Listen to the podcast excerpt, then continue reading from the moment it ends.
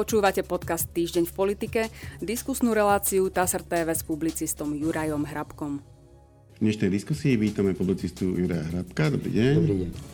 Pán Hrabko, iba pred malou chvíľkou sa skončilo hlasovanie s cieľom vysloviť nedôveru ministrovi vnútra Romanovi Mikulcovi. Bolo to v poradí už 8. hlasovanie a dopadlo to tak, že za jeho odvolanie bolo 71 poslancov, keďže tu sa počítajú iba tí poslanci, ktorí sú za, nič iné sa nepočíta. Za ich musí byť 76 na to, aby bol minister odvolaný z funkcie. No tak výsledok je ten, že ustál aj 8 e, odvolávanie v parlamente. Naozaj v tomto je už asi rekordman. Keď som si pozrel výsledky toho hlasovania, vyšlo mi, že to kľúčové, čo rozhodlo o tom, že ostáva vo svojej funkcii, e, bolo hlasovanie SAS, kde časť poslaneckého klubu hlasovala za odvolanie, ale časť sa zdržala. Zdržalo sa ich viac ako 5, to znamená, keby samotná Saska sa zjednotila a bola za, minister by bol odvolaný. Ale tým, že mali jednoducho rôzne názory e, členovia tohto poslaneckého klubu e, a, bola, a dostali zelenú kartu, každý mohol hlasovať podľa seba, tak to nakoniec, nakoniec možno relatívne tesne, lebo naozaj toto je asi najviacej hlasov za odvolanie, ktoré doteraz dostal, ale stačilo. Ako hodnotíte priebeh tohto 8. odvolávania? No takže zrejme pán minister strávi Vianočné sviatky a Nový rok vo funkcii ministra, keďže mu nebola vyslovená nedôvera v parlamente. Ukazuje sa, že SAS jednoducho sú to iba reči, keď jej predseda Richard Sulík hovorí o tom, ako mu záleží na jednotnom hlasovaní v klube.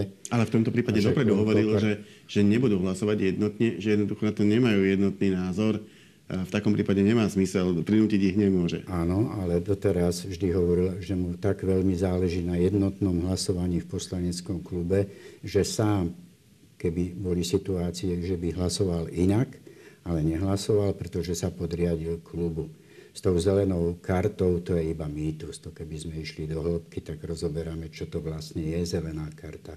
Tú zelenú kartu musí mať poslanec a ju má z ústavy sám. Veď na to sluboval, dával ten slub. Keby nedal taký slub, tak by nebol poslancom. Áno, ale ja sa to, ja to vysvetľujem tak, že, takže zelená karta je určitá tradícia v našom parlamente, ktorá hovorí, že eh, jednoducho klub nebude presviečať poslancov, aby hlasovali nejakým jednotným spôsobom. On ich k tomu prinútiť nemôže, ale môže to od nich chcieť. To znamená apelovať na nich, je to dôležité, je to v súlade s politikou našej strany. Hlasujte takto alebo takto. Zelená karta znamená, že to ten klub neurobí. To znamená, naozaj ponechá, nebude dávať žiadne odporúčania, každý nech sa rozhodne ako chce. Aspoň ja mám taký pocit, že takto to aj funguje. No veď áno, ale poslanec sa musí rozhodovať tak, ako chce. Nemôže sa rozhodovať inak. Nemôže povedať, že v jednom sa podriadím poslaneckému klubu a hlasujem proti svojmu vedomiu, svedomiu a presvedčeniu a keď mi predseda alebo, par, alebo šéf poslaneckého klubu ho dovolí hlasovať podľa môjho svedomia a presvedčenia, tak vtedy si to uplatním. Mm, poslanec môže, môže pokojne povedať, že v súlete s jeho vedomým, svedomím a presvedčením je, že v tomto prípade bola dôležitejšia jednotnosť klubu, e, ako to, že, on mal, ako to, že on mal, povedzme, e, iný názor e, a jednoducho uprednostnil to, aby boli lebo sa mu to zdalo dôležitejšie, aby hlasovali rovnako. Veď to je tiež v poriadku. Veď ja to nikomu ani nevyčítam, iba vyčítam. Ak vyčítam niečo, tak sú tie mýty o zelenej karte, pretože poslanec nie, že má právo. On má povinnosť hlasovať tak, ako to cíti on. On má svoje svedomie, presvedčenie, vedomie, nie je poslanecký klub. Ako sa rozhodne, tak hlasuje. Veď to je úplne v poriadku, to nikomu nevyčítam. Iba hovorím, že z tej zelenej karty sa robí veľký mýtus, ktorý nie je ničím oprávnený. To je jedna vec. A druhá vec je, no tak sa s tým hlasovaním ukázala teda, aká tvrdá a jasná je opozícia. No nie je vôbec ani tvrdá, ani jasná opozícia. Hlasuje raz tak, raz onak ak by jej poslanci boli tvrdou opozíciou, tak zotnú, ľudovo povedané, hlavu ministrovi Mikulcovi už len z toho dôvodu, že odišla z funkcie, tak to poviem, alebo prišli o šéfku zdravotníckého výboru pani Cigánikovú.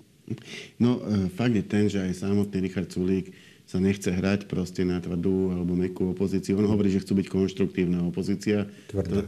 tvrdá.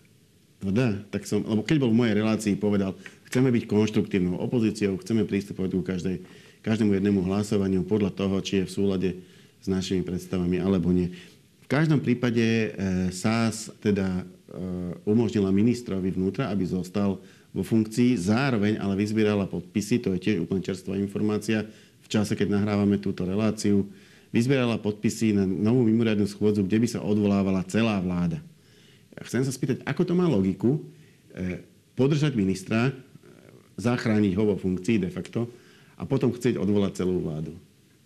No ja neviem, ale rozhodne by som to nenazval konštruktívnou opozíciou. Ak nechám ministra vo funkcii a v zápäti dávam návrh na pád celej vlády, teda aj toho, toho istého ministra, tak to logiku podľa môjho, podľa mňa vôbec žiadnu nemá. Samozrejme, SAS môže dať taký návrh, otázne je, či ten návrh bude schválený alebo nebude schválený. No je tam ešte otázka, totižto technicky. E, ak by parlament vyslovil nedôveru ministrovi, odchádza kedy minister reálne zo svojej funkcie? Po vyslovení nedôvery. A keď e, vysloví parlament nedôveru celej vláde, kedy fyzicky odíde vláda zo svojich funkcií?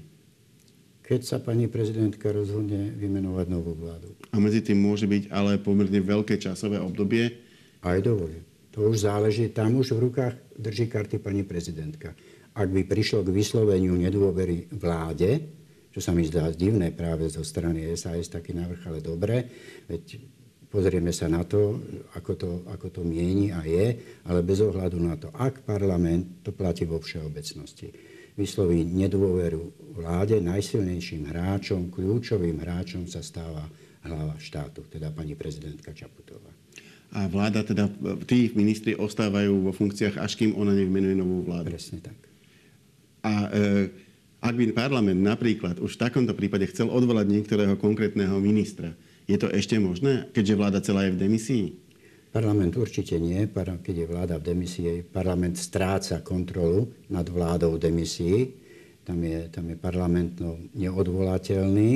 Ale máme precedent, kedy e, pani premiérka Radičová už po podaní demisie predsa len presadila stiahnutie ministra obrany Galka mm. a prezident Gašparovič jej vyhovel. Ale to už potom musí byť za súhlasom prezidenta. Samozrejme. Preto hovorím, že, že pani prezidentka v takom prípade sa stane úplne určujúcim, kľúčovým hráčom celej politickej scény. Od jej vôle bude záležiť, čo sa, čo sa bude diať. Čiže napríklad, čisto teoreticky, e, ak by bola, e, s tým súhlasila pani prezidentka, tak by sa parlament týmto hlasovaním zbavil celej svojej moci e, nad jednotlivými členmi vlády. A napríklad Eh, ak ten pán Mikulec 8 krát ústal eh, svoje odvolávanie, 9. by už nikdy eh, nemuselo prísť. Stačilo by, ak by pani prezidentka sa rozhodla ponechať vládu v demisii až do konca riadneho volebného obdobia. Áno, parlament potom, ako vysloví nedôveru vláde, už nemá moc nad jednotlivými ministrami. Nemôže vysloviť nedôveru celej vláde a potom ešte zvlášť jednému ministrovi. To jednoducho nejde. Kľúčovým hráčom bude pani prezidentka a od jej vôle bude záležať, kedy vláda Eduarda Hegera v takom prípade, to, to iba modelujeme, lebo nevieme, či sa to stane alebo nestane, to si treba k tomu sadnúť a zanalýzovať aj tie počty a všetky tie reakcie, kto všetko môže hlasovať za, ale v takom prípade, ak parlament vysloví nedôveru vláde, okamžite potom sa stáva kľúčovým hráčom pani prezidentka. Veď si pamätáme tú situáciu po vyslovení nedôvery vláde Ivety Radičovej. V takom prípade dokonca by mala podpisovať aj služobné cesty ministrom. To ona okamžite vstúpi do toho diania, ale kedy príde k fyzickej výmene tej vlády, tak to už záleží zase od nej. Či môže vládnuť aj do volieb vláda Eduarda Hegera v demisii môže vládnuť aj do volie. Tie fakty sú úplne jasné. Ak nepadne minister vnútra, ak nepadol minister vnútra, SAS môže hovoriť, čo chce, ako chce, či je tvrdá, či je jasná, či je konštruktívna, či ja neviem, aká opozícia, pokiaľ nedala hlasy na pád ministra vnútra, tak si ťažko viem predstaviť, že padne celá vláda.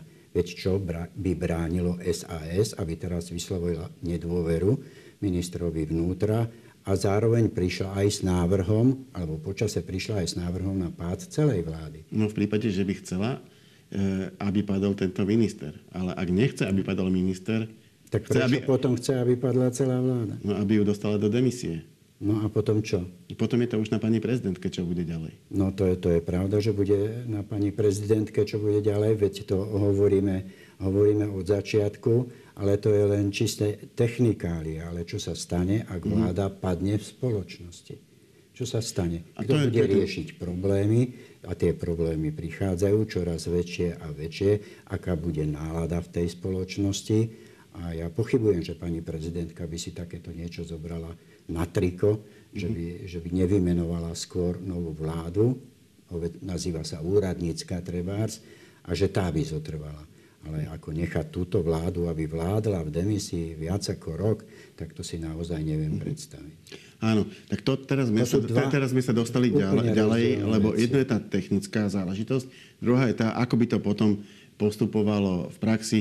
E, teda No, Predpokladáte, že by, že by sa asi hľadala úradnícka vláda. A to je práve domýšľanie toho, čo aj, aj vy hovoríte, ten posun tých malovania scenárov, lebo žiadny význam v tom, že, alebo takú tú politickú logiku zo strany SAS, že dobre, tak teraz nehlasujeme za pád ministra, ale budeme hlasovať za pád celej vlády, teda aj tohoto ministra vnútra, takto politickú logiku žiadnu nemá. To je len nejaká ďalšia hra zo strany SAS, ktorou sa možno chce búšiť do prs, aká je dobrá, ale to, či vláda padne, je otázne. Ak by sa SAS správala naozaj ako opozícia, tak teraz sme bez ministra vnútra. A to, či vláda padne, to je vo hviezdach. Naozaj. Je, to, je to naozaj vo hviezdach a naozaj tá kľúčová e, vec je tam potom dôvera opozície k prezidentke. To znamená, či sa, lebo ak má opozícia väčšinu v parlamente a dôveruje hlave štátu, tak v takom prípade je pravdepodobné, že by tá vláda padla. Ak nedôveruje hlave štátu opozícia, tak zbytočne má väčšinu v parlamente, nebude jej chcieť odovzdať, odovzdať moc. No zase, nemám taký pocit, že by súčasná opozícia, hlavne teda smer sociálna demokracia dôverovala pani prezidentke Na to narážam práve. Čaputovej a jednoducho pani prezidentka Čaputová, ak k takejto situácie príde, ak k nej príde, to len naozaj, to naozaj nevieme. A ja si, ne, už asi to ani nerozvíjajme ďalej, počkajme si do budúcej, budúcej relácie, keď budeme vedieť aj vidieť ten návrh, ktorý podali, aj kedy sa bude hlasovať. Tak.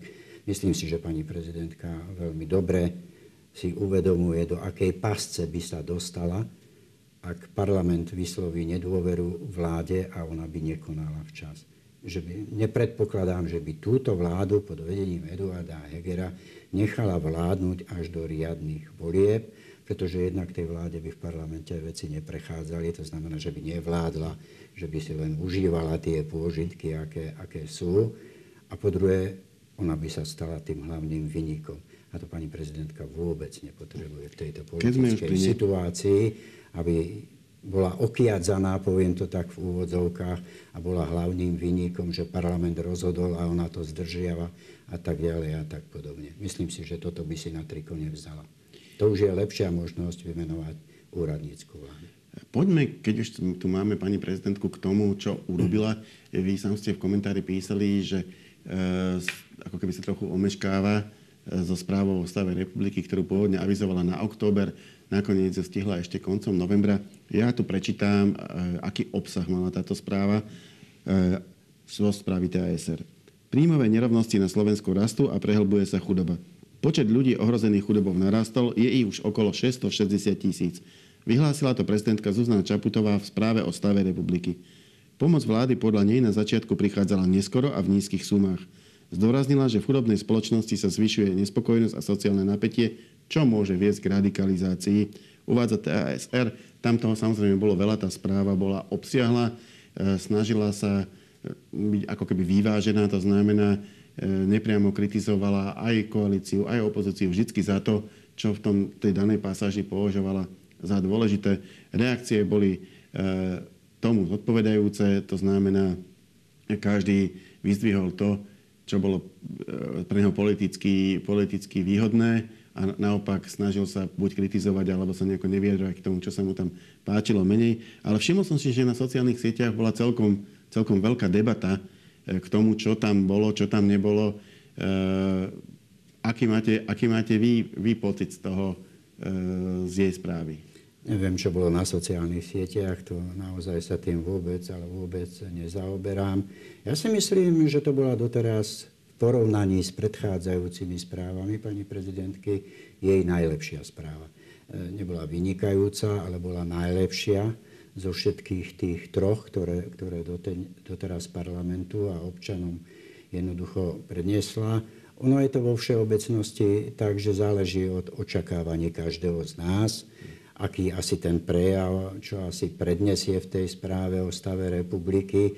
No tak niektorí sú potom sklamaní, iní zase nadšení tým, aký prejav predniesla. Ďalšie množstvo ľudí si to ani nezaregistrovalo, ani nevšimlo, že prezidentka hodnotila alebo predniesla správu o stave republiky. A ďalší zase mohli byť spokojní. Ja patrím k tým, ktorí boli spokojní s touto správou Viac som ani neočakával, lebo si myslím, že ani očakávať sa nedá. A to je, to je zhruba, tak, zhruba tak všetko. Každý si to musí vyhodnotiť, aj si to určite vyhodnocuje sa. A čo je pre vás taký ten možno, že nosný moment, lebo každý si proste z toho, z toho niečo zobral, ale predsa niečo bolo dôležitejšie, niečo nie. Čo bolo to hlavné, čo podľa vás rezonovalo v tej správe? Pozrite, rozhodne to nebol štátnický prejav, tak ako ja vnímam štátnické prejavy a ako by mali vyzerať. To je filozofia toho prejavu. Keď to píšete, boli tam momenty, ktoré tam boli aj zbytočné. Ak poviem o zbytočnom momente, tak to je zase znovu upozornenie, ak to tak nazvem, parlamentu, aby prestal narábať so skráteným legislatívnym konaním tak, ako s ním narába. To znamená, že ho nadužíva a zneužíva. To pani prezidentka nám povedala už vo svojej prvej správe pred dvomi rokmi a iba to povedala. Nič neurobila preto, aby to zatrhla, aby, začala, aby vrátila parlamentu takéto zákony, ktoré boli zneužitím zrýchleného legislatívneho procesu späť do parlamentu, aby sa parlament naozaj spamätal a začal brať vážne to, čo pani prezidentka povedala.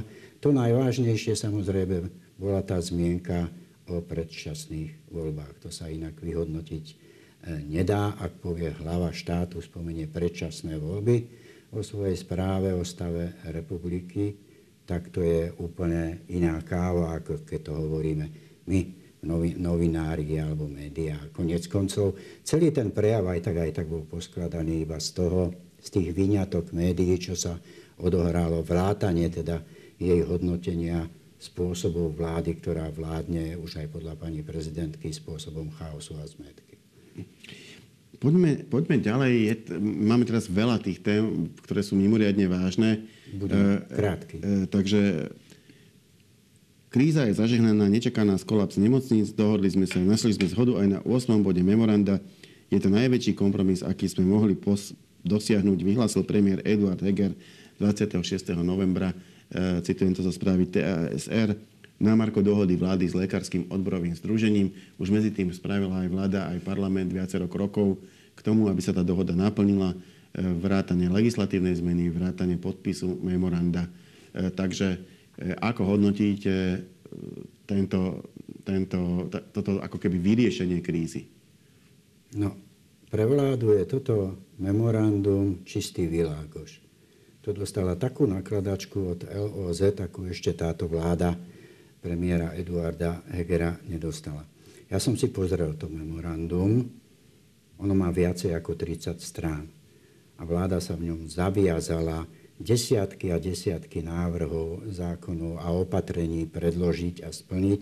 LOZ je jednoznačným výťazom e, celého toho, celej tej situácie, ktorá bola. Mne to dáva zároveň aj odpoveď na otázku, prečo s výnimkou e, vlády pani Radičovej sa vždy mlčalo počas iných vlád.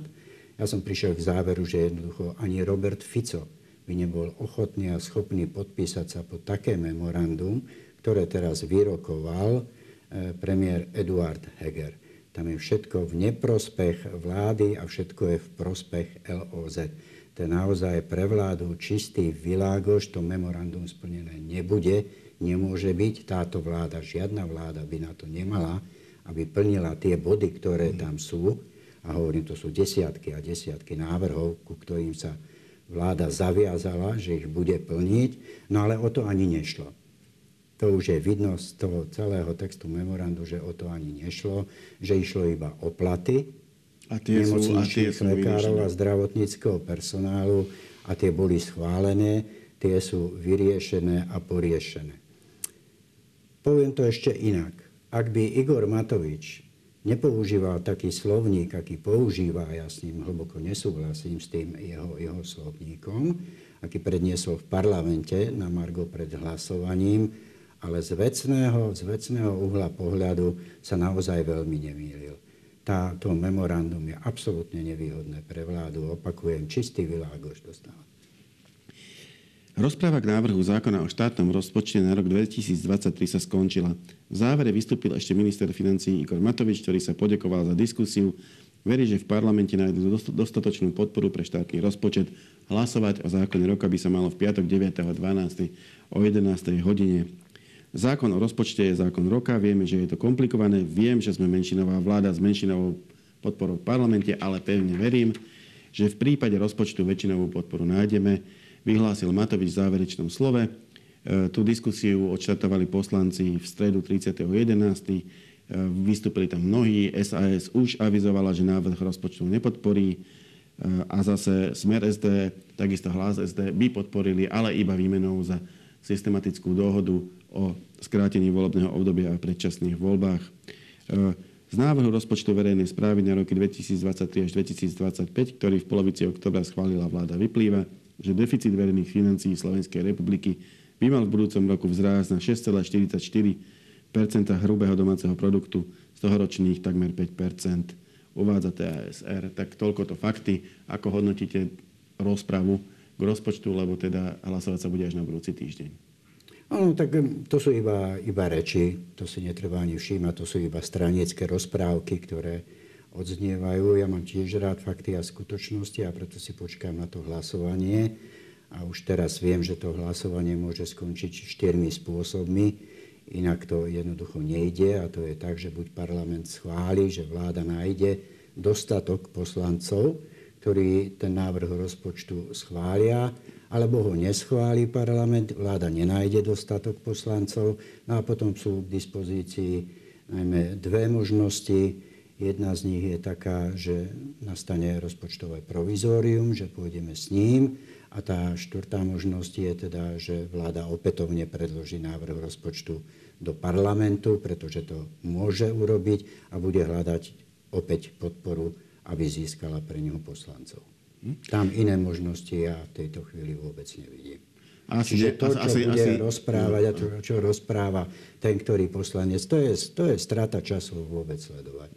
To nie je zaujímavé. Zaujímavé bude to záverečné hlasovanie. Hm? A asi nemá zmysel, toto by bola už posledná otázka našej dnešnej debaty, skúšať teraz na prstoch počítať, e, či je možné, že ten, že ten e, parlament napriek tomu, že vláda je v menšine, tú väčšinu získa, ako teda odhadovala Igor Matovič, alebo aspoň dúfal a apeloval, E, alebo, alebo hrozia, hrozia tie, tie ďalšie varianty? Nie, nie, nie, to nemá vôbec zmysel, pretože situácia sa mení a to, čo sa nemení, tak sledujeme, že vláda začína a bude pokračovať vo vydieraní poslancov. Uvidíme, ako to bude s tou zelenou kartou, keď sme mm. začínali vo vydieraní poslancov, že ten, kto nebude hlasovať za jej návrh štátneho rozpočtu vlastne odmieta pomôcť ľuďom, pretože na to sú naviazané, naviazané e, financie. Toto je vydieranie. Ja si myslím, že to vydieranie by vládna koalícia mala nahradiť získavaním podpory poslancov a mohlo by sa jej to podariť oveľa viacej ako takýmto tým strašením a neviem, neviem čím všetkým. Pričom situácia sa neustále mení. V parlamente je jednoducho chaos a zmetok. Konec koncov opäť odvolám sa aj na e, správu o stave republiky, že si to všimla už aj pani prezidentka a povedala to priamo vo svojom, vo svojom prejave.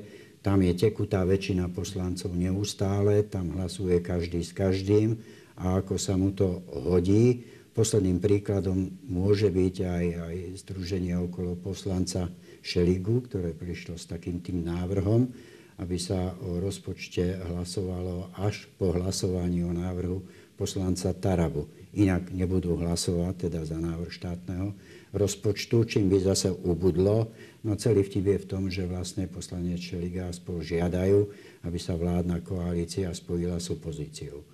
Pretože inak to nejde, ak sa nemá predradiť ten návrh zákona. E, tomu potrebujete tri poslanecké kluby a vládna koalícia má k k dispozícii iba dva kluby. Mm-hmm. To je Olano a Sme rodina. Čiže ak tri kluby sa majú dať vôbec nejaký návrh, aby o ňom parlament hlasoval, no tak sa musí spojiť buď s kvázi opozíciou, ktorou je SAS, ja si ju dovolím tak pomenovať, alebo s opozičným klubom, ktorý je Smer sociálna demokracia.